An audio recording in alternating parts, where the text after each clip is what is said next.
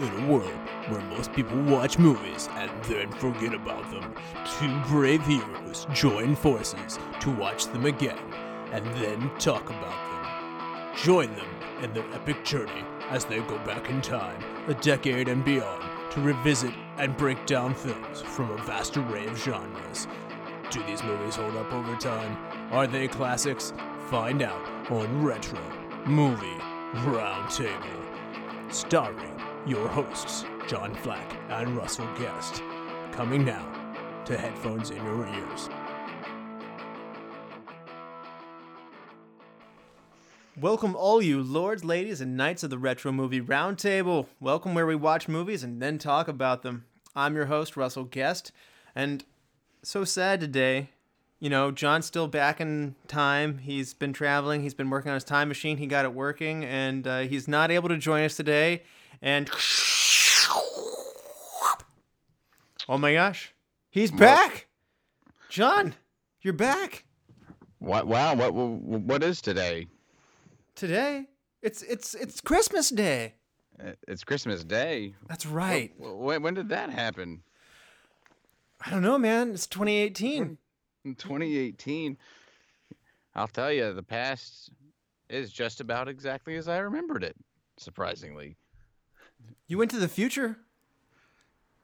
and, and the past sometimes, and, and the future. I, I I saw some good things. Did the Cleveland Browns win a World? Uh, sorry, did the Cleveland Browns win a Super Bowl? No, I I don't think that's ever going to happen. So. Sadly, there were some teams I didn't like that won them. Well, what happened on your adventures?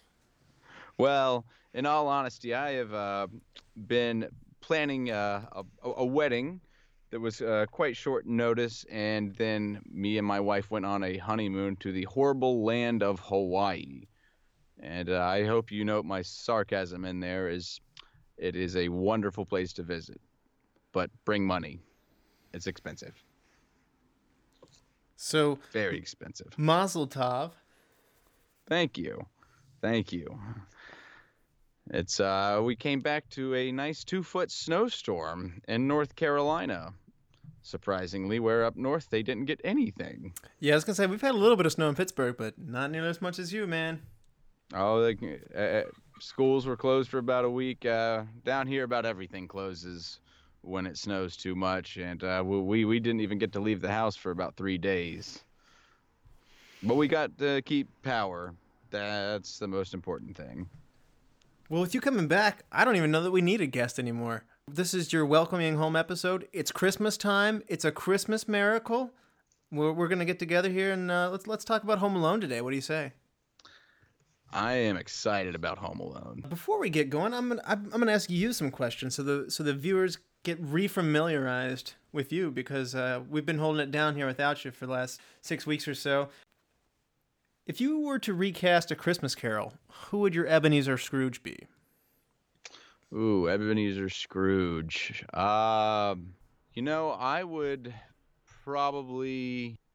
I think that Christopher Plummer could make a good Scrooge. Yeah, I like it. I like yeah, it. he he he has uh, the ability. He can play quite a positive person, but he's got the good facial expressions to to play kind of that curmudgeon-y character that Scrooge is. So, what was your favorite Christmas movie, or what is your favorite Christmas movie? Well, you know that that's a tough one. When I was younger, uh, it was definitely uh, the Grinch, uh, the animated version, not not the uh, Jim Carrey version, but which we were a good bit older when it came out. But you know, when I was older, it was actually probably between this and Christmas Vacation. So, Home Alone or Christmas Vacation. Those are two of my favorites up there as well. And if uh, you can recall in your memory banks there, what was your favorite Christmas gift that you unwrapped as a kid on Christmas morning? My favorite Christmas gift that I actually unwrapped. I had a couple that were too big to be wrapped, namely being a bicycle. That was one of the uh, great ones. But one that I unwrapped, uh, I'd have to say, was my Nintendo 64. Was that your first console gaming system? It was the first console gaming system that belonged to just me. Uh, I'd had a Nintendo 85 and a Sega Genesis that were gifts to both my brother and I, but the 64 was uh, given to just me. Okay, so this one was all yours, and Adam was not to share it. That didn't stop him. yeah, older brothers are good for that, I bet. Oh, oh yeah, that's. Uh, but he, he had to come to my room. It was no longer uh, in a shared space, and so I I could keep him out when I wanted to. Let's go into it. Have you seen any movies lately? Yes, I have. I uh, just recently on my flight caught the movie A Quiet Place uh, with John Krasinski and uh, Emily Blunt. Uh, wonderful uh, horror thriller f- flick. Um, very tense, very emotional. Uh, I, I highly recommend it if you get the chance. Mm, it's been on my to see list for a while. Krasinski's talent is both an actor and director are, are really shining through. I hope that he just looks at the camera and shrugs his shoulders and makes a face as if he doesn't know what's going on, like Jim from The Office. Like exactly. Mm-hmm. it, it, it's one of those things. When I saw that he was doing more serious roles, I was like, I, I wonder if I'm going to be able to take him seriously. But, but no, he, he's quite good at it. And it's interesting to you know have your own wife actually play your wife on screen. Uh, maybe that really helped with the chemistry. It might have, or maybe the whole thing's been method acting the whole time. Could be. Well, today I'm going to introduce to you Home Alone. This movie came out in 1990. It grossed $285 million, which is a ton of money, enough to give it number one in the box office that year. It's so popular, it was in theaters well past the Christmas season, and it was the number one film in the box office for 12 straight weeks. Home Alone is the third highest grossing film in the world at this time, coming only behind Star Wars and E.T. the Extraterrestrial. So it is massively popular among all ages. It places ahead of Ghosts uh, with uh, Demi Moore and uh, Patrick Swayze. And IMDb gives this a 7.5. Feels a little low. The critics of Rotten Tomatoes give this a 63%, even more surprisingly low. And the audience score of Rotten Tomatoes uh, gives us a 79%. So it, I, have to interject that I, I, found these ratings to be quite low. Maybe it's because it was a childhood movie of ours, but I, I was quite surprised when I saw them that low. I am also surprised given the massive success and broad appeal that it's, it certainly had at the time. It is also nominated for two Oscars for Best Score for John Williams and Best Original Song by John Williams uh, for Somewhere in My Memory, which we'll talk about later as well. So John, obviously you mentioned earlier that this is uh, one of your movies before. Give people a little bit of background with you. When was the first time you had seen this? When was the last time you had seen it? What were your expectations in coming back to it now? Well, I saw it when I was a very little kid. I do I, I, did not catch it in theaters, but caught it shortly there after it coming out on video. Maybe I was a little too young to, to catch it in the theaters, but uh, I, I just fell in love with it. You know, when you're a kid and you see the idea that you get to do all of the things that you want to do without adults telling you what to do, uh, it, it's just so much fun. Uh, and and then the using various toys and household tools to set up booby traps was was just so so much fun looking to me. I, I like to set things like that up with my friends when I was a kid, obstacle courses, things of that nature, and you know we liked American Gladiators where you had to go through these little gauntlets and stuff, and uh, uh, I just found it very funny and you know very touching. Uh, and I saw it quite a few times through my youth. Uh, as I got older, it was probably quite some time since I'd seen it, and honestly, since I had last sat down and watched it through I honestly can't remember. It's been at least five years since I've I've watched it, uh, and my expectations were that I was going to come in and still really love what the film has to offer. And actually, I kind of came out of uh, with a little bit more, uh, having a child of my own now. Mm-hmm. Well, I am gonna echo a lot of that. Obviously, we're the same age. Uh, I'm actually a little bit older than you by three hours. Old I- man. um, anyway, I loved this movie right away. I saw it in theaters. Uh, you know, my parents liked it. My dad especially really enjoyed it. Everybody I seem to go to school with loved this movie. I can't tell you how many people at the time and and then close years afterwards would say, "This is my favorite movie."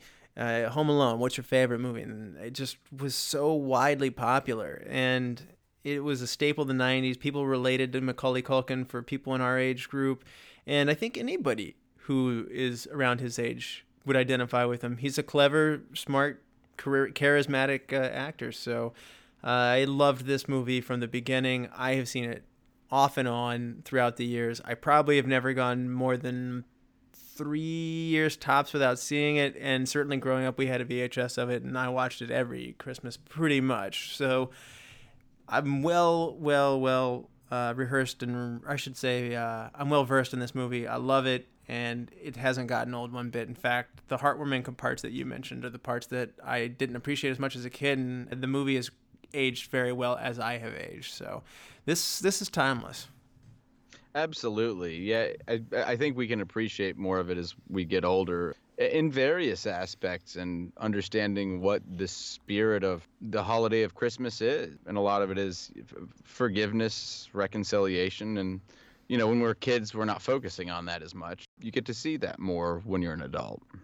Yeah, well, we're gonna get into this movie. We're gonna spoil it, but before we do, let's go to an advertisement. What's that on the roof, John?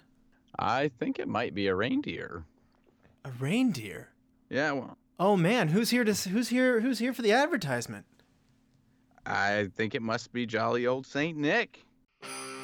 Merry Christmas! Santa Claus here, and if there's one thing I like, it's cookies. If there's two things I like, it's cookies and the Retro Movie Roundtable podcast. Ho, ho, ho, ho! Santa's here to ask you all to be good little girls and boys this year. And go to iTunes, Stitcher, Spotify, Google Play, or wherever you get your podcast and subscribe to the show. Give it a five star review and rating. Also, give the Retro Movie Roundtable a like on Facebook. Ho, ho, ho! Tell the guys what you think of the show and the movie of the week. Let them know your thoughts. Write to the show at retromovieroundtable at yahoo.com and tell a friend about the show. I told Rudolph. Ho, ho, ho! All the good little boys and girls who do this will be very happy on Christmas morning, and the show will grow and improve with your help. So go to bed early on Christmas Eve and have yourself a oh oh oh Merry Christmas. And we're back. Wow, Kris Kringle uh, gave us an endorsement, John. I have to say, I, I'm so appreciative. We, we must have been good this year. I know. This is pretty much the biggest celebrity we've ever had on. So, Without a doubt. At the end of our episodes, we always ask for people to rate, review, and subscribe to us, and we wanted to take a moment to thank the people who have done so. We're getting a lot of five star reviews, which are super helpful, and they help other people find the show. So I wanted to take a moment to reach out and read. Eugenia writes, Great review of Mission Impossible, the first episode. John and Russell sound great. Meredith Robson is a great guest. They covered many interesting aspects of the film in an engaging conversational format. Can't wait to listen to more. So, this is an early one we got from right off the bat. They were hooked from the beginning, and we really appreciate that. Thanks, Eugenia. Yeah, yeah. Thank you so much. That that- that's what we're going for. Um, we want to do more than just discuss the movie, but try to do it in a more insightful and, as you said, engaging manner. John, do you want to give everybody a uh, plot outline of what happened in Home Alone and refresh people's memory? Absolutely. In a suburban area of Chicago, the McAllister family is preparing to take a trip to Paris for the Christmas holiday. This includes the extended family of wacky cousins, aunts, and most particularly Uncle Frank. Kevin is the eight year old son of Peter and Kate McAllister, in whose home everyone is packing and planning their trip. Kevin becomes angsty, eventually leading him into a fight with his older brother, Buzz. The fight ruins dinner, and Kevin is forced to sleep in the third floor bedroom as a punishment, which leads him to wish his family would disappear. The next morning, the alarm clocks were reset by a power outage, and everybody oversleeps. This leads everyone to scrambling to get the large group of the family to make it to the airport in time for the flight. Amid the chaos, a kid from the neighborhood is counted as Kevin during a head count, and then Kevin is left at home. After rushing to make their flight, Peter and Kate are reviewing things they may have forgotten or forgotten to do at home, which leads Kate to realize that Kevin has been left behind. Kevin's parents immediately scramble to find a way back home during the busy holiday and contact the authorities to try to go check on their son to no avail, as they cannot find any flights as they're all booked. Back in Chicago, Kevin wakes up to find that his wishes come true. His family has disappeared. This causes him to do things that his parents would normally not let him do, such as watch adult movies, eat as much junk food as he wants, mess with his brother's room and take his BB gun, really anything he decides he wants to do. As time wears on, Kevin's fears manifest from encounters with things such as the basement and the furnace, the police, the neighbor Old Man Marley, who had supposedly murdered his family, according to Buzz, and finally the wet bandits Harry and Marv.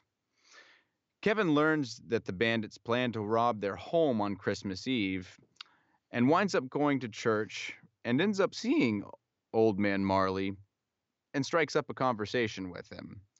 Kevin realize, realizes Marley is a nice man who has been lonely due to a falling out with his son and is there to watch his granddaughter sing in the chorus. Kevin musters courage and strength and prepares a series of booby traps in his house using the resources at his disposal. The bandits fall prey to many of the traps, getting many injuries along the way. Kevin's plan seems to be going well as he escapes to the neighbors and calls 911. The bandits have anticipated this move, however, and catch him and hang him on a coat hanger. Marley has also caught wind, though, and sneaks up on the bandits and knocks them out with his snow shovel, and then takes Kevin home as the bandits are arrested. The next morning, Kevin wakes up hoping to find his family home, but they are not there. His mom walks in the door, calling for Kevin's name after having driven a very long distance to get home to see him. The rest of the family shows up shortly afterward, and everyone reconciles and seems to be proud of Kevin including his older brother Buzz. Kevin then looks out the window and sees Marley greeting his son and granddaughter, having also reconciled with them, and they each give e- each other a knowing look as they wave to each other. And in that moment, Buzz walks into his room and yells for Kevin and asks what he's done to his room, and Kevin runs off in a panic. Well done. Well done. I felt like I had just watched it again. Thanks for replaying that for us. You're welcome. Uh, before we go forward, though, uh, you mentioned about the House of Horrors that he made for the Wet Bandits. Let's go through some of those great traps that he set for them. We can go through them. There aren't actually that many, but uh, they, they stand out in my mind so so well. The BB gun, which he initially shoots Marv in the face, and then uh, he shoots uh, Harry in the nuts. There's ice on the steps where they both fall down it comedically. Uh, there's the hot doorknob, where the grill starter heats up the doorknob and burns anybody who would touch it. Uh, there's a blowtorch rigged up to ignite anybody's scalp upon walking in the back door. There's tar on the steps with nails hidden in there, so if anybody were to walk up, uh, they would uh, get nails in the feet. There's also Christmas ornaments, so anticipating that someone would be barefoot, uh, glass Christmas ornaments are placed on the floor. Uh, cellophane with glue is set up to cover your face, and which feathers then cover your uh, entire face with feathers blocking your view, also making it look silly. Micro machines are laid on the floor to trip people. Paint cans are wired above so that they can swing down and hit you in the head. Uh, trip wires are set up. Tarantula on the face is a fun added trap that's uh, kind of a spur of the action kind of thing And one of the big ones is Marv and Harry end up going out on a rope, chasing Kevin out to the, his treehouse, and he cuts the rope and drops them where they swing down, hit a wall. So these guys are getting really beat up in this movie. Oh yeah, and you know, as m- dangerous as it all is, uh, it, it it's also comedic. It's slapstick at its finest. It really is, and I, I, bet that Kevin McAllister was probably about the happiest person to see a tarantula in the history of man. You know, there were some parents out there who actually got upset by this. I've actually spoken to a person or two over the years where somebody's parents didn't really want their kid to see this because they thought it was encouraging violence towards people, but you know, especially going back and watching this again, I mean, it's a lesson to not climb bookshelves. It's a lesson to, uh, you know, be open to uh, not judging people for looking scary. It's, it, I'll be honest with you, it's this is a hard one to come away with and say that this is a bad kid. I don't know. Um, I don't know. Well, then, I mean, let's be realistic. It's people breaking into his home. He calls the cops. Yeah, it's uh, you, you know, he doesn't ki- kill them or anything of that nature. Uh, but you know, you're right there. There are a couple lessons there, including aftershave. Like, uh, be, be careful with that stuff. It's uh, but no, I, am I'm, I'm kind of surprised to hear that there were parents hearing that this would be encouraging violence. Uh, and I've heard actually some tell of the the old movie, the the Rudolph movie, that because Rudolph is bullied, some uh, TV channels won't air it anymore. That's the whole point. He overcomes it. I know, and I, you know, it, it, it ends well, and I I think that's kind of the whole idea. I I don't think this encourages uh, violence here. I, I think it encourages, uh, you know, defend yourself and be resourceful about it. And be thankful for your family is the big one. Oh, a- absolutely. It's like understanding that having your loved ones around you uh, is a big part, and and that's why I love the fact that it's not just Kevin. It's when we do meet Old Man Marley, it's like we realize he's not some serial murderer. He's just kind of a broken-hearted old man because he hasn't talked with his son in many years. Oh man, I love that part of the movie. So we're starting to get into the characters a little bit. Why don't you give us a cast rundown and uh, tell us who's who? All right. Well, we have Macaulay Culkin as Kevin McAllister, our protagonist, uh, who is a kid kind of eager to grow up and be on his own. Nine years old, they say. Nine years old. And uh, we have Joe Pesci as Harry, a short and kind of hot headed crook, uh, posing as a police officer at the beginning, but seemingly kind of the brains of the wet bandits. And which leads us to Daniel Stern as Marv, more of the dim witted sidekick to Harry uh, that makes so many good facial expressions and screams. We have John Heard as Peter McAllister, uh, who's Kevin's father, uh, a very dutiful father. Roberts Blossom as Marley, uh, the neighbor who seems to be very scary and always seems to have a snow shovel unless he is in church. Uh, we have Catherine O'Hara as Kate McAllister, Kevin's mother, uh, who's worried sick, very loving mother, but also wants to lead Kevin down the right path. Angela Goethals plays Lenny McAllister, uh, one of Kevin's sisters. Devin Ratray plays Buzz McAllister, Kevin's oldest brother, the one that we had mentioned, uh, yelling at him at the end. And we have Gary Bamman as Uncle Frank McAllister, Peter's brother, and who's just kind of a goofy uncle and seems like a bit of a cheapskate. Hillary Wolf as Megan McAllister, uh, Kevin's ol- older sister. John Candy as Gus Polinski, a good Samaritan, we can say, that helps Kate get back home. Michael C. Maronna as Jeff McAllister, Kevin's brother. Kristin Minter as Heather McAllister, Kevin's cousin. Daiana Campeanu as Sandra McAllister, Kevin's cousin. Jedediah Cohen as Rod McAllister, Kevin's cousin. Kieran Culkin, Macaulay Culkin's actual brother, plays Fuller McAllister, who is a younger cousin who has a tendency to wet the bed. Senta Moses as Tracy McAllister, Kevin's cousin.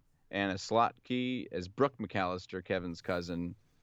Terrie Snell as Aunt Leslie McAllister, Uncle Frank's wife. So this really gives you an idea of how big of a family unit they had to herd together on this trip. A couple of uh, fun you may know these people from. Michael Maronna, there is the uh, older Pete from Pete and Pete. If you were a kid in the 90s and watched Nickelodeon, you may know this uh, beloved TV show as well. So he's the redheaded brother. Yeah, th- th- there's a, a few of them that really pop up. You know, Kieran Culkin actually has a uh, successful career going now. Uh, he is currently in an HBO series called Succession. It's quite popular. So it's uh, kind of interesting to see that his younger brother progressed in real life. Kristin Minter is also on ER for about eight seasons. Uh, she plays a character named Randy Fron- Fronczak. Okay, So- I didn't know that. That's the brunette uh, older sister that's counting the kids in the car. So she, Okay, So she grows up to be an ER. Few other casting comments. It's interesting that uh, John Hughes recommended Macaulay Culkin because Macaulay Culkin had been in a previous John Hughes movie, Uncle Buck. Uh, Columbus still wanted to find his own actor for the for the lead, and he tested over 200 child actors, and in the end, he agreed with Hughes and felt like Macaulay Culkin was the best. So kind of uh, don't tell me who to pick.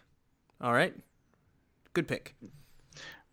Well, and if I uh, w- I read correctly, actually, the kid that is on the van that gets counted as Kevin uh, is an actor who auditioned for the role.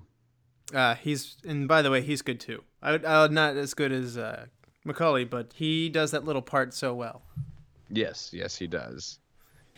Everybody on the set was amazed, though, how professional Macaulay Culkin was. Joe Pesci even told Entertainment Weekly that he's not even like a nine-year-old boy; he's like an old man already. So he was experienced with other acting gigs already, and so even though he was young, I think he was actually a year older than he plays in the movie. I think he was ten at the time of this. He he really impressed Columbus and everybody who was there, and so I think it's needless to say this is Macaulay Culkin's you know opus magnum. This is his best, wouldn't you say? Oh, absolutely. I mean, there, there were some other fun ones along the way too, but this is definitely his the pinnacle of his career, I'd say. Now, somebody who has an illustrious acting career is Joe Pesci. I mean, he's been in so many things, Goodfellas and Casino, and he's he's known to be a gangster guy. Raging Bull. But you know, it, it, this would lead him to do my my cousin Vinny. Wonderful comedy movie. This was the change in direction for him, though. I mean, he he in the '90s starts to go on Saturday Night Live as a host. He goes into the Lethal Weapon uh, series, uh, come come Lethal Weapon two in 1989. So that's kind of where he starts to go down this road. And then right right around the corner there, there's uh, Home Alone, and like you said, My Cousin Vinny. There's a movie called The Super that he does, which is a comedy, not nearly as good. Down the line to Good Fi- uh, Gone Fishing with Danny Glover. And it, there's a number of comedies that Joe Pesci, for whatever reason, at this point in his career, he's stepping outside of his uh, dramatic, serious acting. And it's kind of interesting. This is kind of a bridge to that because he's playing a criminal and he's a straight faced, short fused criminal, but he's doing it in a very slapstick manner. And he just dove right in there and uh, did an amazing job. Yeah, I have to say, him in the Lethal Weapon series, I, I still can't take him seriously with bleached hair. Just can't do it. So, some other people were considered, though De Niro and Rowan Atkinson, Bob Hoskins, Danny DeVito, Christopher Lloyd, Dudley Moore, Phil Collins, and Jon Lovitz were all considered for the role of Harry Lyme.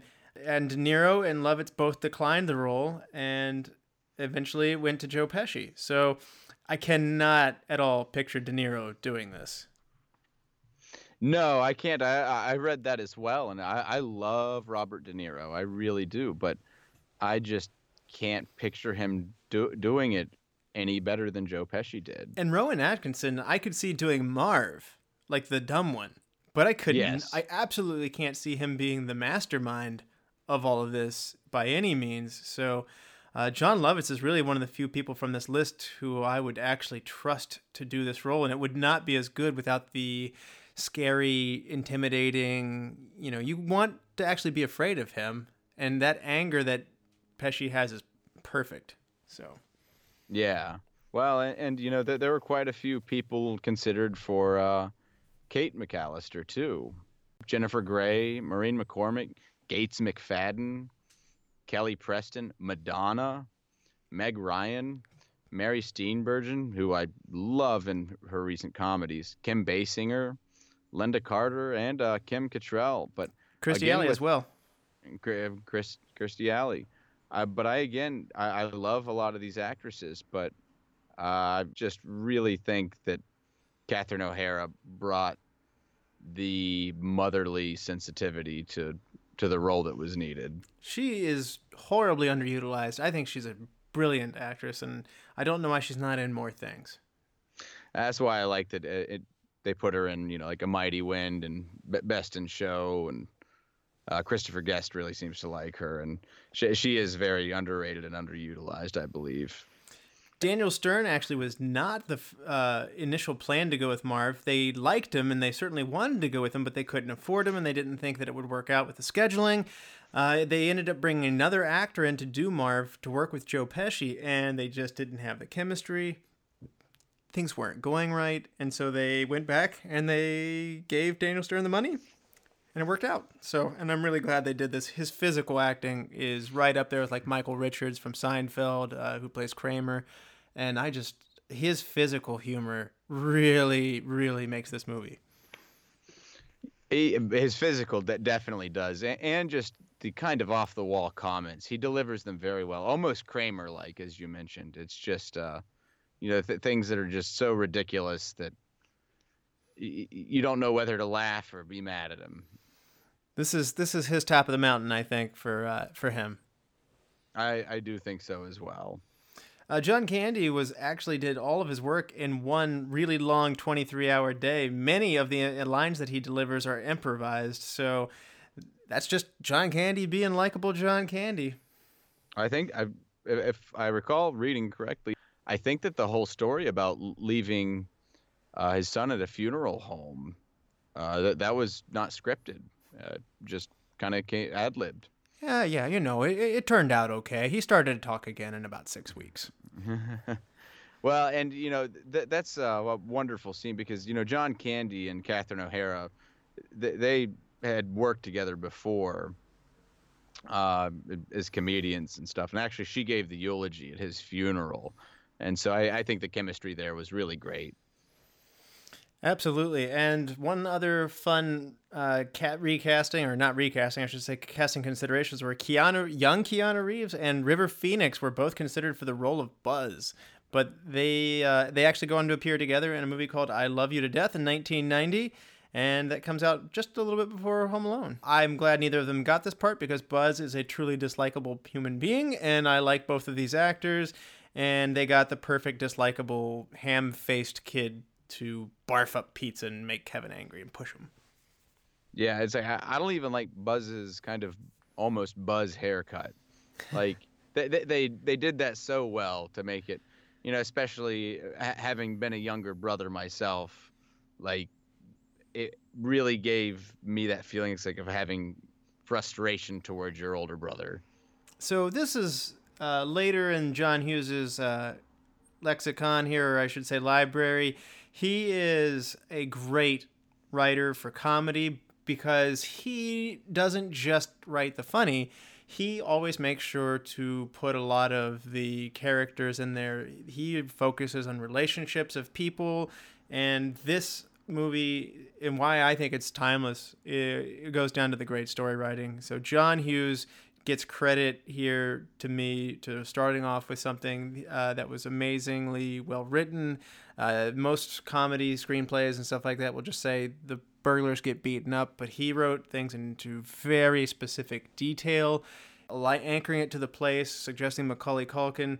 John Hughes is a comedy uh, or movie writing veteran at this point, and it shows here. What do you think about uh, John Hughes, uh, particularly in Home Alone here? I, I mean, I think it just really adds on to his already stellar record of storytelling. Y- you know, the, the Brat Pack is such a popular thing, and it was a little before our time, but you know, I, I remember as a kid just absolutely loving Ferris Bueller's Day Off. Breakfast Club, And- man. uh, Bre- Breakfast Club. Yes, it was great. All of them are great, but but Ferris Bueller's it kind of reminds me a little bit because you have this youth that's just just kind of rebellious. He seems to know how to write that character into a very likable character. Not all rebels are going to be likable, but he seems to have a really good way of doing it and really drawing. You can tell he draws from his his personal experiences and puts it into his work you know, and he's the one he really helped bring Chris Columbus on this, and it, because he had actually brought Chris Columbus to Christmas Vacation, but unfortunately Columbus and Chase, had, Chevy Chase, had a uh, falling out, and it didn't work out for him. And Chevy's known to rub people the wrong way more than once throughout his career. He uh he can ruffle the feathers. I love Chevy. I, I do too, and and unfortunately, apparently, it's only gotten a little worse. So Yeah, even after all of his times coming back on to host Saturday Night Live, he, they later asked him to not return anymore, and he can be quite divisive. And he was not Mr. Popular even as the time that he was on his cast. So it's hard to believe somebody so likable and funny somehow in real life uh, can be so difficult to get along with. But yeah, Christopher Columbus gets off of that movie, and I think it works out for him in the end. National Lampoon's Vacation turns out perfect the way it is. I'm glad whoever made that made that, and I'm glad that Christopher Columbus ended up getting this. This is quite a consolation prize because this movie was far more successful at the box office, and this sets him up for the rest of his career. yeah, and I I think Chris Columbus, I think his niche really is kind of directing uh, films about young people. I mean, uh, when I was a kid, I even liked uh, the movie The Adventures of Babysitting, and, then you know he goes on to do the only the the first two Harry Potter films where they're very young. He, he seems to just have, have a knack on really understanding the child mindset. Yeah, and let's not forget uh, Columbus goes on to do Mrs. Doubtfire, which is a great, great comedy as well. Oh yeah, and more recently, people well, it's not that recently, I guess, but later on down the line, Christopher, or sorry, Chris Columbus also does uh, the first two Harry Potter movies too. So yeah. Uh, he he has a lot of big hits. He's got a couple of missteps along the way, namely Pixels and Percy Jackson and the Olympians. But I mean, for the most part, his high points are more than high enough to make up for any missteps. So. I, I agree completely. One thing that was interesting is you got to think about this. Not only is working with kids difficult, but Macaulay Culkin, your lead actor, uh, is restricted to only working for five hours a day by child labor laws, and so they had to. That that's an extra strain on a director to to figure all this out. That's why sometimes uh, twins are popular to get uh, at young ages, so they play the same person. They can get twice as much work out of the same gene pool, so to speak, but again, this is just goes to show you Macaulay Culkin was awesome at doing this. And Columbus did mention that, you know, he would get tired or giggle and zone out a lot, but when dialed in, he was he was he was on and it shows. Well, and apparently when he got tired on the the set, he would uh he would just lay down on the ground and take a take a nap between takes. I don't know if you saw the behind the scenes or the extra features on this one, but uh, he also went around with a, his own pretty nice camera, better than your home camcorder, and he would make his own little documentary behind the scenes himself, going around. And he is a, he is an adorable kid, and he goes around asking all the cast members. Uh, interviewing them with his camera and uh, going around talking to the director and he just he it shows you how much fun he's having because the camera's not really rolling he's just this is playtime for him and uh, again i i remember don't know about you man but I, I was like man that looks awesome i want to do what he's doing so Yeah, yeah, that, it's I didn't catch any of the special features thing, but yeah, no, I I completely understand. it was mac cam Yeah. chris columbus has a, a, a amazing ability to work with him and that showed in that as well uh, you know they he was joking around with him a lot too and stuff like that saying like you know what should, what kind of shot should we do here, Macaulay? And uh, he's like, uh, I don't know, what should we do? He's like, should we do a dolly shot? He goes, yeah, let's let let's do a dolly shot. And he goes, tell them, and like so, like he tells the the cast of people like standing around. He's like, we're gonna do a dolly shot, everybody, and so. Um, it's neat to see somebody who's clearly got millions of dollars invested in this thing taking time to remember that uh, you know his actor's a kid and uh, to get good results out of him you got to be uh, you got to be a mentor as well and so he's teaching him as he goes along the way so and a lot of people say that about him so Yeah, and you know that that can be difficult to do because you can't just ins- instruct and tell. Uh, you, you really have to kind of guide them to their own conclusions on how they need to do things. Uh, kids they don't necessarily take orders quite as well, and so you have to have a bit of a softer touch. One thing I really like that Chris Columbus also does in this is the original John Hughes uh, script, which I complimented perfectly, was missing something in Columbus's uh, opinion, and he adds in the character of Mr. Marley or Old Man Marley, who assaults the sidewalks, and the bodies turn into mummies. Mummies. Yeah, yeah. I was surprised to hear that that wasn't originally written into the script. Oh man, I love it because his story parallels Kevin's story, and that Kevin wished his family would disappear, and in his mind, they've disappeared by him wishing them away. And also, Old Man Marley, you know, sends his son away saying, I don't want to see you anymore, and has thus wished his family away. And now he's very sad that he doesn't have his family. And unlike Kevin, who will get his family back later, Old Man Marley actually has is to blame with this and he's had to live with it for years.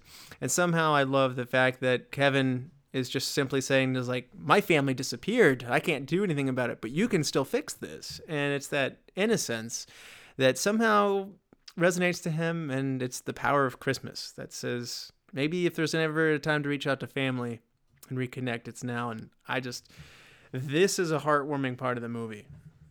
It re- really is, and I I think it just goes to show it doesn't matter what age, and sometimes especially kids, they you know, and I've worked with kids so many times is like they often just speak the truth, like they they know it, and even if it's something that might not sound like you want to do or hear, although what he's telling him is so simple.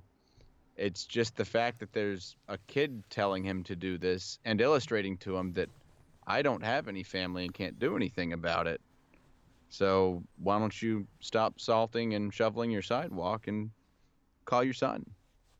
I thought another moment of uh, Chris Columbus is he did an amazing job of editing this. Sometimes you go back and you watch deleted scenes and you think, mm, you know, I'm glad they cut that or whatever. In this case, you can tell he was looking for moments to build out the characters to make show consideration and uh, you know how Harry and Marv talk to each other. There's a lot of other scenes in Harry and Marv talking to each other. They get cut because they might pull the energy down, but there's good stuff that's still in the movie, and you can see that it's because he was creating a organic, complete thought there. There's a lot more scenes in Paris where his father are is having a hard time getting a hold of the police and trying to find his kids. And it shows that his father cares. That part doesn't really come through in the movie as much in the final cut but they got rid of all of these things with good reason. There's a little bit more of uncle frank pulling down kevin's pants and making fun of him and uh, they laid it on him uh, sufficiently. So the only deleted scene that i thought had any merit in making this was uh, after kevin takes a sled ride down the stairs and crashes out in the front yard uh, Mr. Marley's out there salting the sidewalks during the day again, and Kevin gets really scared and drags the sled back in the house and slams the door shut. So, being afraid of this nice old man is never stops being funny to me.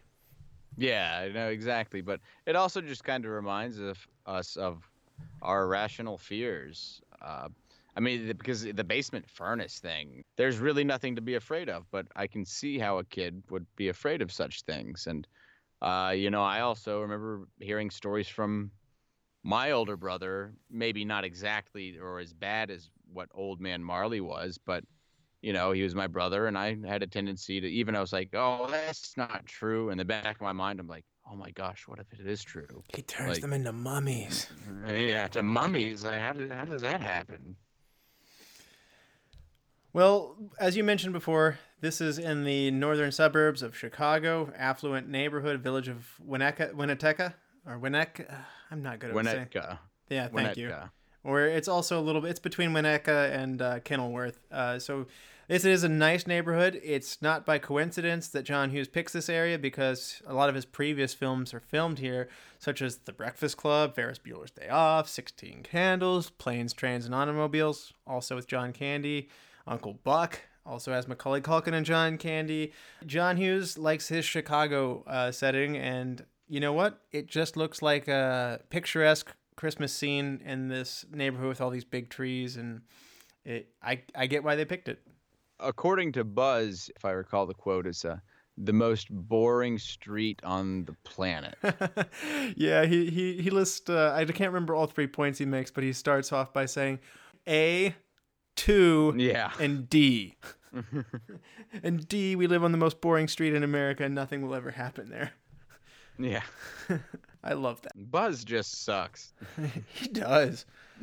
Worst older brother ever wardrobe and costumes in this i remember at the time i don't know about you but i remember thinking like man i would not want to wear all these itchy sweaters that kevin has on and i don't feel like he dresses like me and i remember kind of thinking even as a kid i don't think they really know what kids today are wearing and it's actually interesting you go back and they said that they wanted to dress the characters in a sort of timeless way that wouldn't date it to necessarily any era so that this would continue to live a longer life. And you know what? It probably was a smart move because rather than sitting there with a hooded sweatshirt with a Chicago Bears logo on it that might look like something like like a starter hoodie or something like that, which you might have in at the time, uh, it it does seem like this could be from the 70s or the 80s or or later. So it's generic in an effective and intentional manner. I never really realized that before.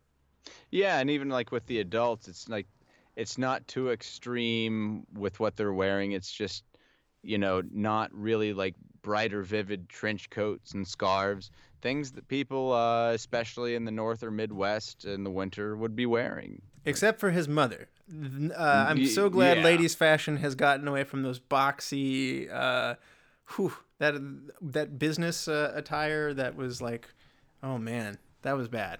But aside from that, most of it, the rest of it seems to have aged pretty well.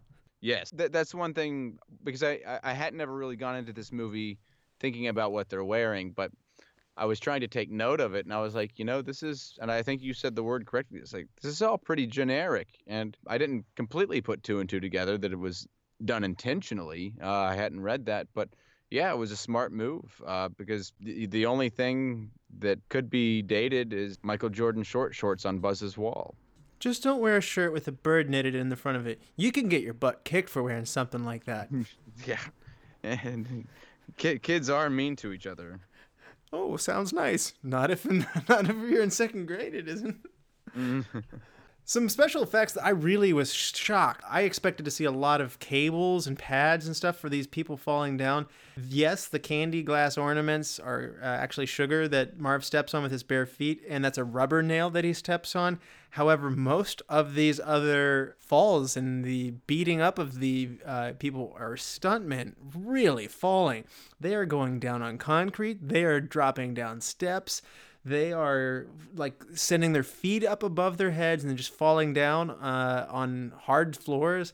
They are really laying it out there, and the stuntmen had a whole career full of work out of this. Everybody wanted that Home Alone look out of this and they said they don't really make movies quite like this anymore. These guys are really, really laying it out there, and this was probably one of the coolest things in the behind the scenes features that you can see just how, I guess, treacherous this stunt job is. Oh, absolutely. Uh, and you know, apparently Macaulay Culkin's double was just a very short thirty-year-old. But yeah, and I just love that it's all so practical. And I mean, today even it's like it all seems so realistic when it happens. Uh, it doesn't take this, you know, modern CGI and things like that. It's it, it's what really delivers that. And I know that it's stunts and we have to take it seriously, but it really helps deliver that slapstick comedy. Like the movie changes from a really good Christmas movie to a slapstick hilarious movie once Kevin starts to set those traps up.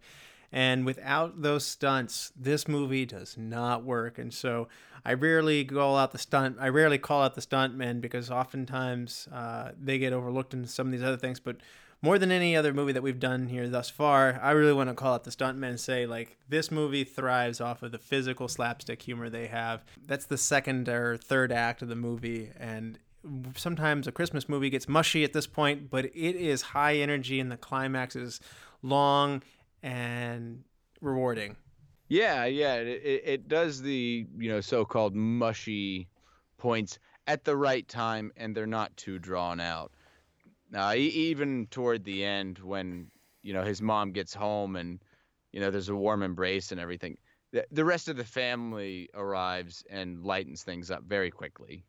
Oh, it never lags, and that's one of the things that I was talking about. Everything they cut wasn't bad content. It always rounded out the characters. It made them seem like they had good motivations. It's just it was in an energy thing, and that's why Chris Columbus made great edits to cut those things out, and because the movie does not drag, you don't go along without laughing. Everything does seem deliberate, and it's pretty tight. Yeah, I, I, wish I could see uh, some of the lead scenes. I, I I might have to go grab a copy and catch some of these special features. It's worth it. I picked up a copy of this and Home Alone 2 together, so uh, that would be worth it. Also a great movie. It is a great movie. It it goes through a lot of the same motions again, but you know what? I liked it so much the first time. I can I can go back for seconds on that one. So the the addition of uh, particularly Tim Tim Curry uh, made the second one very great. Yeah, but I mean, even Old Man Marley's replaced by the scary bird lady in Central Park. I mean, Mel- Marv and Harry are back in New York. That makes no sense why they're not in Chicago anymore, but I'm glad they're back. And if you remember, uh, there's a little cameo by our current president in Home Alone 2. That's right. He did a great job in that movie. Yeah. he made Home Alone great again. Let's talk about the soundtrack here, the Oscar nominated soundtrack. What did you think about the music of Home Alone? It's just wonderful. I, I can't think of a movie that I know John Williams has done where the soundtrack is not fantastic. It's just eh, the moods it shows at the right time. Like for me, the one when I was a kid is when he leaves church and then there's this, you know, nice, peaceful, uplifting choral, you know, music going on. And then suddenly things the music starts to pick up and the sense of urgency does like as he starts to run home and it's just he's just wonderful he, it is. I, I, I have to say though, it's not characteristic Williams uh, at the beginning. I honestly thought this was Danny Elfman at first. It has uh, this slinky kind of dark music with some of these higher pitched chimey kind of sounds and stuff like that. And I was thinking, this sounds like something out of a Tim Burton movie at the opening of the movie. Uh, and then it also happens. This this kind of has this Elfman type sound when the power goes out and the during the windstorm and stuff, uh, which causes a lot of problems for the McAllisters. But it's not this big epic John Williams score. It, this is not Indiana Jones. This is not Star Wars. It's it's very fitting for the movie. But where he shines the most is that uh, it's called Somewhere in My Memory. Uh, it's hard for me to hum it on here, but it's the scene of when Kevin reconnects with his mother and also when old man Marley reconnects with his family. It's just that is a heartwarming Christmas uh, in a can. Yes, as I said before, it, it just it touches on all the emotions that you should be feeling uh, at certain times, and I I can see why the uh, Academy gave him some Oscar nods other than Williams, there's actually a lot of really great Christmas music choices in here. I love Brenda Lee's "Rocking Around the Christmas Tree," the Drifters' "White Christmas." I don't actually like the Bing Crosby "White Christmas" very much, but I love the Drifters' uh, "White Christmas," and that's the one that's like da da da da da da yeah da da da da da da, and that's the aftershave scene that's famous. Uh, Chuck Berry's "Run Run Rudolph" as they're running through the airport. Uh, I would say that that's that's one of my favorites, especially having just flown through Chicago, where we had to go across the entire airport. Uh, it, just it gives you that feeling, like. They've got uh, Have Yourself a Merry Little Christmas by Mel Torme. I'm familiar with this version. It's a little low on energy, but it's fitting for the role in this part. While I like other versions better, this is the right fit for this, uh, for the scene that it's in. And uh, Southside Johnny Lyon does Please Come Home for Christmas. I guess they didn't want to pay the money for the Charles Brown or the Eagles version on this one, so this is not the most known one, but I still love the song. And uh, Carol of the Bells is another one that you just can't go wrong with. I love the Christmas music that they put in this movie. Yeah, it's not like too cheesy or any of the ones that sometimes like, oh, I've heard it too much. But yeah, like you're right, like Carol of the Bells, always great. And Oh Holy Night was a really good part. It's all just wonderfully done. I can't say enough about it. I'm loaded up with a lot of look for this, John. How about you? Yeah, yeah, that's uh let's do it. I'm gonna kick you off here. The picture of Buzz's girlfriend that uh, is in his trunk, which is a really hideous girl. It's a hideous girl because that's a little boy made up to look like a girl. It's actually Chris Columbus thought it would just be too mean to make fun of any girl like that, so they got the art director's son and uh, made him into a very ugly girl. I l- love the response of Buzz, your girlfriend. Woof. yeah, it's a it's a great point. What I liked is that uh, apparently uh, Joe Pesci deliberately avoided Macaulay Culkin on set because he wanted Culkin to think that he was mean. He does seem kind of mean in it. Also, he had a hard time not cussing. They said. Yes, yeah. Um, so th- in the movie, Kevin watches a videotape. Uh, it's used several times that he uses to interact with the Pizza Man or with the Wet Bandits, and it is a VHS tape called Angels with Filthy Souls. Well, that's not a real movie. They actually filmed that special for this. It is similar in era and references another movie called Angels uh, with Dirty Faces from 1938. But Angels with Filthy Souls is not a real one. So uh, that's that's actually great uh, lines. With I'm gonna give you to the count of ten. One, two, ten. It, it's the laughter too. Oh, absolutely. I can't even do it. That's not bad, really. Keep the change, you filthy Yeah, animal. animal. Well, one thing uh, I, I found pretty interesting. So many of the shots of Kevin in the beginning of the film are from above his head to make him seem small and helpless. And then by the end of the film, Kevin's mostly shot from below, making him, him seem more taller and confident. He grew up a lot in the movie. I love that. That's another Chris Columbus. Great, great work there. Yeah, it's, it's like he was forced to grow up. And even that little point when he was under the bed, he's just like, only wimps hide under the bed. Like, Uh, this might be a movie we do sometime in the future because I absolutely love it. 1949's The Third Man by Orson Welles has a character named Harry Lime in it. And Joe Pesci's character in this movie is called Harry Lime, and it is a nod to The Third Man. Great movie, AFI Top 100 Thrills list. Check it out. Oh, okay. One thing I, I, found kind of neat was apparently Macaulay Culkin actually drew the map uh, that his character uses to set the traps for Operation Ho Ho Ho. Oh, it's pretty good, actually. Yeah, it, it is really good. I, I definitely thought someone professional did that. So Macaulay Culkin actually still has a scar on his pinky finger from the scene where Joe Pesci's gonna I'm gonna bite his finger off. Yeah, that that, that that's got to be a quite a story to have with you for the rest of your life, though. I guess he got a little carried away. apparently so.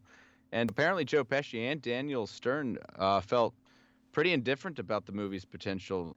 So they actually intentionally went over the top on their performances because they didn't believe the film would be a massive success. And I personally think that that over the top performance is what helped make it a success. I think that it is great, and along those lines, the scream of Daniel Stern when the uh, spider is placed on his face and he Yes. shrieks like a little girl. It's really him. It, it, it really is. I've got one more. How about you? Do you have any left? Uh, yeah, yeah. Well, apparently, and I, I kind of felt this too because when I was younger, I was like, that's kind of a weird one. Chris Columbus's least favorite booby trap uh, in the film is when Harry gets doused with feathers because it was too soft compared with the uh, the others. It, I the thought had occurred to me, but I just like it. It's too funny, and then you get that great line of like, "Marv, where are your shoes?" It's like, "Wh- why, why are you you dressed like, like a a chicken? That was ad libbed apparently. Why do you look like a chicken?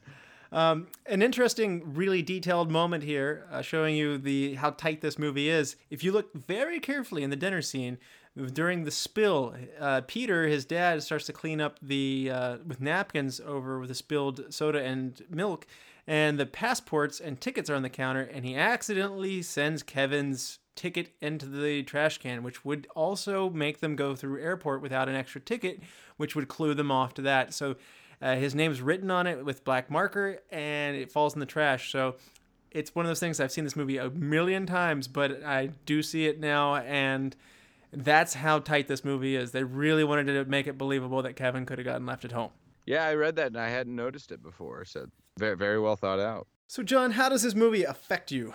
Well, it's interesting uh, because it, it's changed over the years, and we've touched on it a little bit already.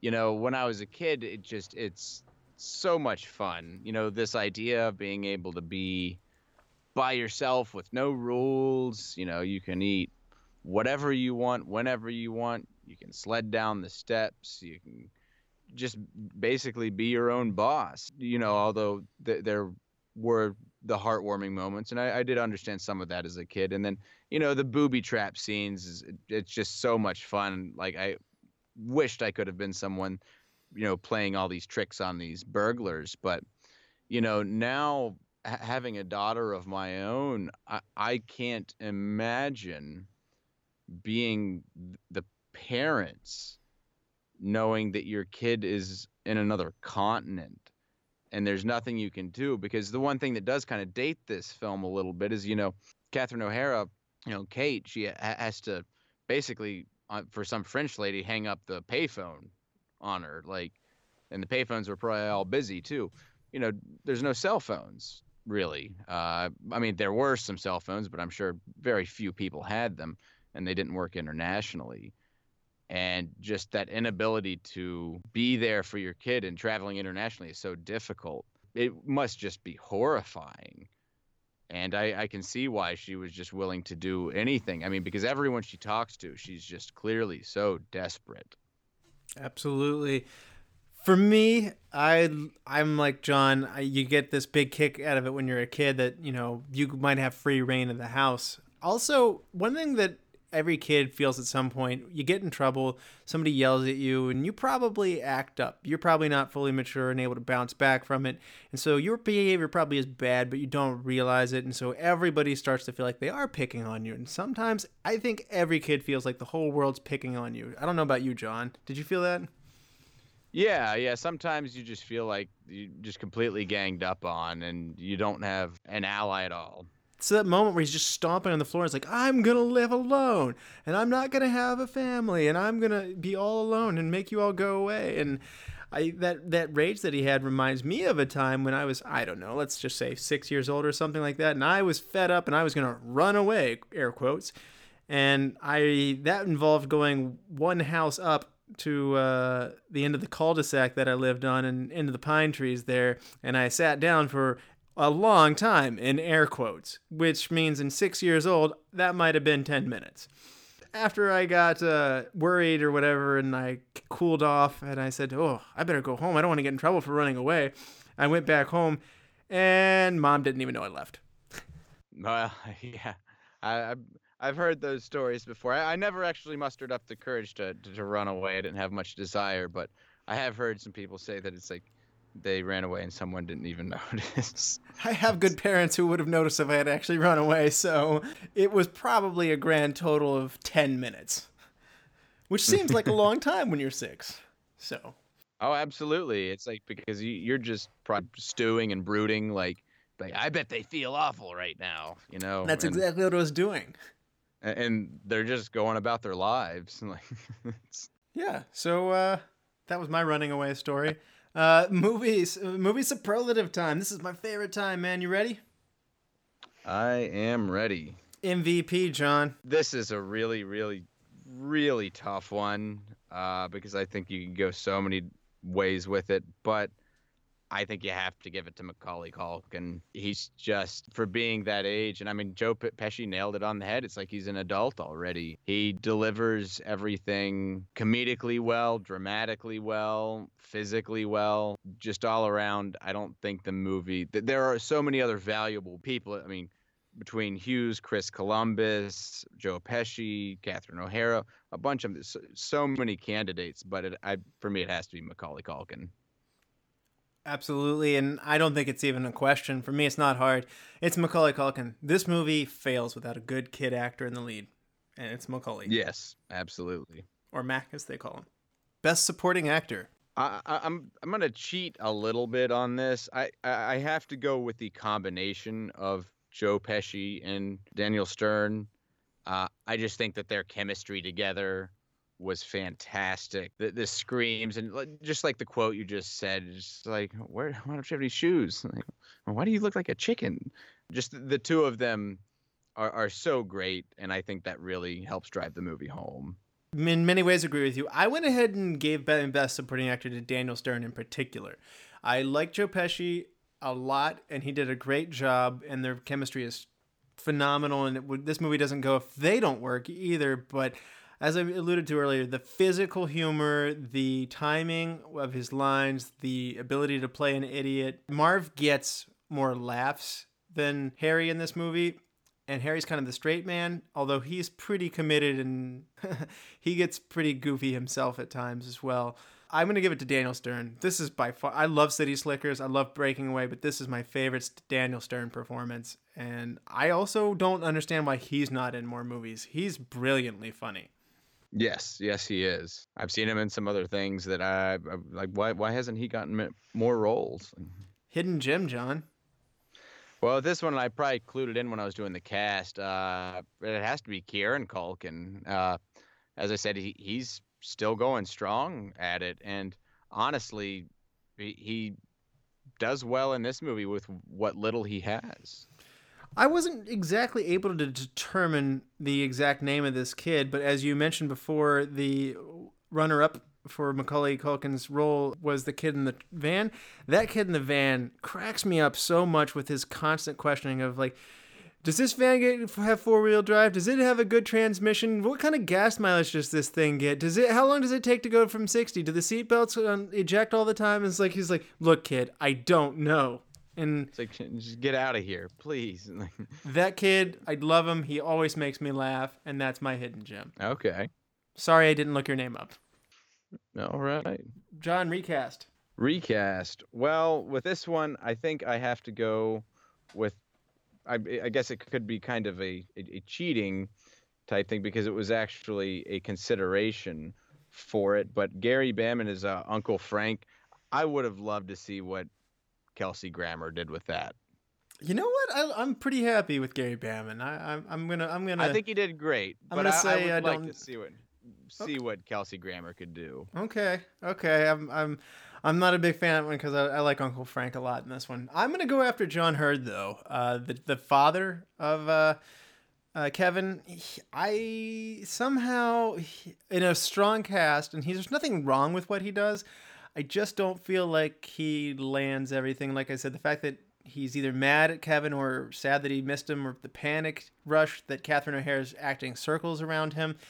I would like to add in Chicago guy Jim Belushi in his uh, role, All right. and I think that there's an opportunity to get a couple more humorous uh, lines out of Jim, whether it be on the airplane or at the airport.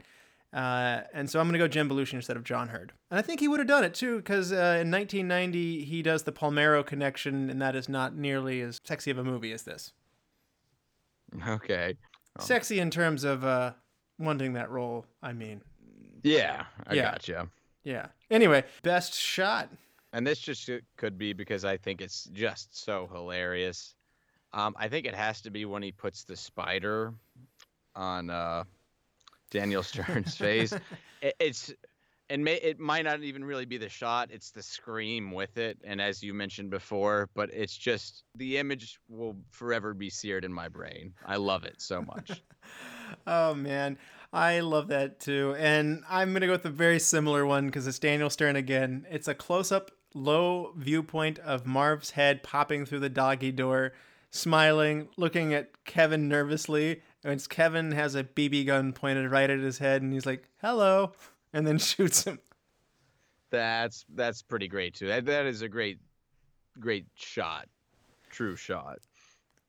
Uh, best scene. Best scene, uh, I'm actually gonna go with because I feel the turmoil of it. It's actually them kind of running through the airport. Uh, maybe it's because of the music You do like that Chuck Berry, don't you? that's going on at the same. Yeah, it's like maybe it's the music that's going on, and apparently there was a sign that got torn up actually when they were doing it. It's just, and maybe it's because I flew so recently on a long flight overseas, and it's just like, uh, like the that feeling of being late, missing flights, and all that stuff. It's, I think they really captured the the feeling of panic and chaos you have, and that you know, and I've only flown with small numbers of people before with like 15 or so, I don't even know. A lot of them being kids, I don't even know what I'd do.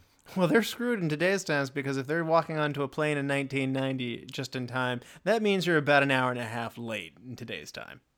Yeah, exactly. The best scene for me is going to be the church scene with Mr. Marley and watching his daughter, granddaughter sing, sing in the choir, and Kevin coming up and realizing this isn't a bad guy. You know, this is just perhaps passage of time. I, I love so many scenes in this movie, and I had a hard time picking it. But as I've gotten older, it, it's the harm, uh, the heartwarming scenes in this movie that uh, become more and more special that elevate this from just a good movie to a great movie.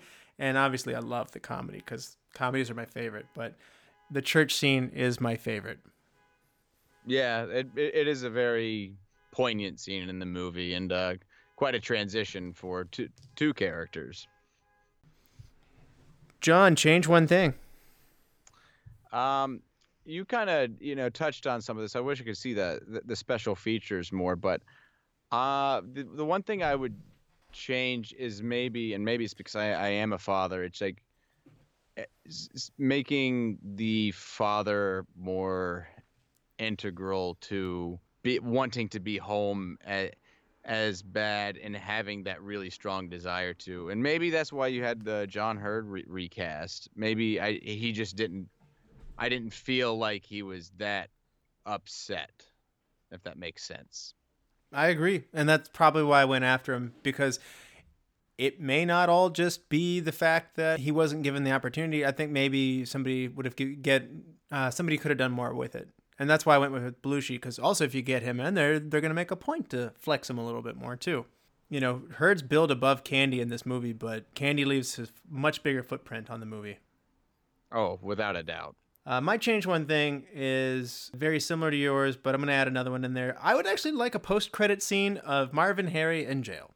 Oh, that would, that would be good. It's a, it's not a thing that happened back then. Uh, post credits are a, a wonderful thing that come along. Thank you, Marvel Cinematic Universe, for popularizing these. But I would love to have Harry and Marv in the jail, and Marv telling somebody else like, "We're the Wet Bandits," Or the wet bandit. I was gonna say it has to be the wet bandits. Like, and and the guy's like, "Who?" And like Marv's like, "You know, the Wet Bandits," and like Mar- and like Harry like hits him. Would you shut up, Marv? No, that would be good.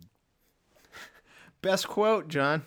This one, it's just a little exchange at the beginning of the movie when, when Harry's impersonating the police officer when uh, he's talking to, to Sandra, and he asks, uh, are, "Are your parents home?" And he said, "Yeah." She says, "Yeah." Said, "Do they live here?" She says, "No," and then walks away. And he his line here, and he says, "No, why should they? All kids, no parents, probably a fancy orphanage." that is a good one. Man, there are a lot of good ones in here, and There's I, I- tons of them. I was thinking about keep the change, you filthy animal, but I love the delivery of Kevin uh, Macaulay Culkin or Kevin at the top of the steps as Marv and Harry are laying on the floor after slipping on micro machines, and he says, "You guys give up, or you're thirsty for more." Yeah, that that that's a really good one. Almost joyous that he's not done with them yet. I love it. Yeah, like he's just toying with them. Uh, Kevin clearly grows up to become an excellent engineer. I'm sure. Uh, I I would hope so. Uh, might might be kind of a scary engineer. Well, we've come full circle, John, and I would like to get your five star rating on Home Alone. You know, uh, maybe it's just my sentimentality of the movie and added on with my new perspective on it, but I'm gonna go ahead and give it a five out of five. Uh, it's just even coming up with uh, things to change w- was rather difficult. Uh, to me, it's a it's it's a classic Christmas movie, and honestly, I could watch it at times not around Christmas. Uh, maybe it was the timing of you know, seeing it as a kid and wanting to plant all those booby traps with my toys and whatnot. But uh, I, I think I have to go ahead and give it a five. I'm right there with you. I loved this as a kid. It made me laugh. It still makes me laugh. But as I've gotten older, there's depth in this movie. There's a lot of craft in this movie. It grossed a ton of money for a reason. I think the ratings on Rotten Tomatoes and IMDb are criminally low. I don't understand how this is in the yeah, 70s. I, I can't say enough how shocked I was to see that they were that low. I can understand that they aren't going to be 98% or something like that, but when I saw in the 60s, I was like, wow. Yeah, uh. it, this is a very good movie, and I'm going to give this a five as well. Any movie that has grown with me like as I have with this, or as any movie that I've gone back to watch this many times over and over. And like John, I've watched this movie in summer. I've watched it on like movie t- channels when I have it uh, and I own it. It's just one of those things where I will fall into it so quickly at any part of the movie, and I actually get really giddy and excited for when the traps are about to kick into gear. So like I'm already in love with this movie, and then like it's just about to get even better. So uh, I feel like a kid again because it's Christmas time. I love the fact that there's the sense of a church in it at Christmas. I like the fact that it's about family at Christmas. The music's perfect. If you couldn't tell, John and I are having a love fest for this, and it's going to be a clean sweep of fives right now. Sorry, we didn't have a uh, countering opinion tonight uh, with a guest, but John's been gone for so long, so it's just I, he needed his time to shine. Absolutely, yeah. But I, I think you hit it all up right on the head. It's just so much of it, it, it as it it's grown with us, and uh, I, I could really just watch it at any time and amping up for that like scene. It doesn't matter how many times I see the booby trap scenes. I could watch it over and over as I said, particularly with the spider on the face, that scream, I, I don't know how he did that. Like, if he practiced it, like, it sounds like it would ruin your voice. Why don't we pick the movie for next time? So, with the new year, we are deciding to pick movies that came out in 2009, 10 years ago, in the science fiction genre. Are you ready for three of 10 year old science fiction films. The new retro. Let's do it. The new retro. So, first we have District 9. An extraterrestrial race forced to live in slum like conditions on Earth suddenly finds a kindred spirit and a government agent who is exposed to the biotechnology. We have Avatar, a paraplegic marine dispatched to the moon Pandora, on a unique mission, becomes torn between following his orders and protecting the world he feels is his home. And finally, we have Mr. Nobody. A boy stands on a station platform as a train is about to leave. Should he go with his mother or stay with his father? Infinite possibilities arise from this decision. As long as he doesn't choose, anything is possible. I love all of these movies. They're all in my top 100 science fiction movies. John, have you seen have you seen all of these? I have not. I've seen two of them. Which one have you not seen? I have not seen Mr. Nobody before. You know what? This is a movie that deserved more attention than it got. I don't know if it just didn't get the marketing push, but it may not be as popular for views, but I, I think for just for fun, we have to do Mr. Nobody. I really encourage people to go out there uh, and see this movie if you haven't. Well, I'm, I'm glad you picked it. That's the reason I put it on there. When I saw that it was 2009, uh, I was excited because I, would seen it on Netflix uh, streaming before. I don't know if it's still there or not, but I uh, I'd, I'd, put it on my list for some time. But never got around to watching it, sadly. So I'm excited to watch it. Well, I, we get a lot of requests for more sci-fi. Everybody who likes the show seems to like sci-fi, so we're giving the people what they want. And give them what they want. Thank you so much, John, for returning from the past. I, I your time travels were uh, exhausting, I'm sure, but thanks for returning to Christmas Day in 2018. Well, you're welcome, and I am happy to be here with Christmas and particularly Home Alone. Are you back in the fold for good now? Yes, I am back in the fold. That's good to hear. Well, thank you, all the listeners, as well. Uh, 2019, we hope to bring you lots more content along the way. And to all the lords, ladies, and knights the Retro Movie Roundtable, we invite you to reach out to us. We want to hear from you. Subscribe, rate, and review to us on iTunes. You can get us on Spotify. You can favorite us there. Uh, you can also get us at Stitcher, Google Play, iHeartRadio, wherever you get your podcast. Please give us a like on Facebook. We're inching our way ever so closer to 200 likes on Facebook.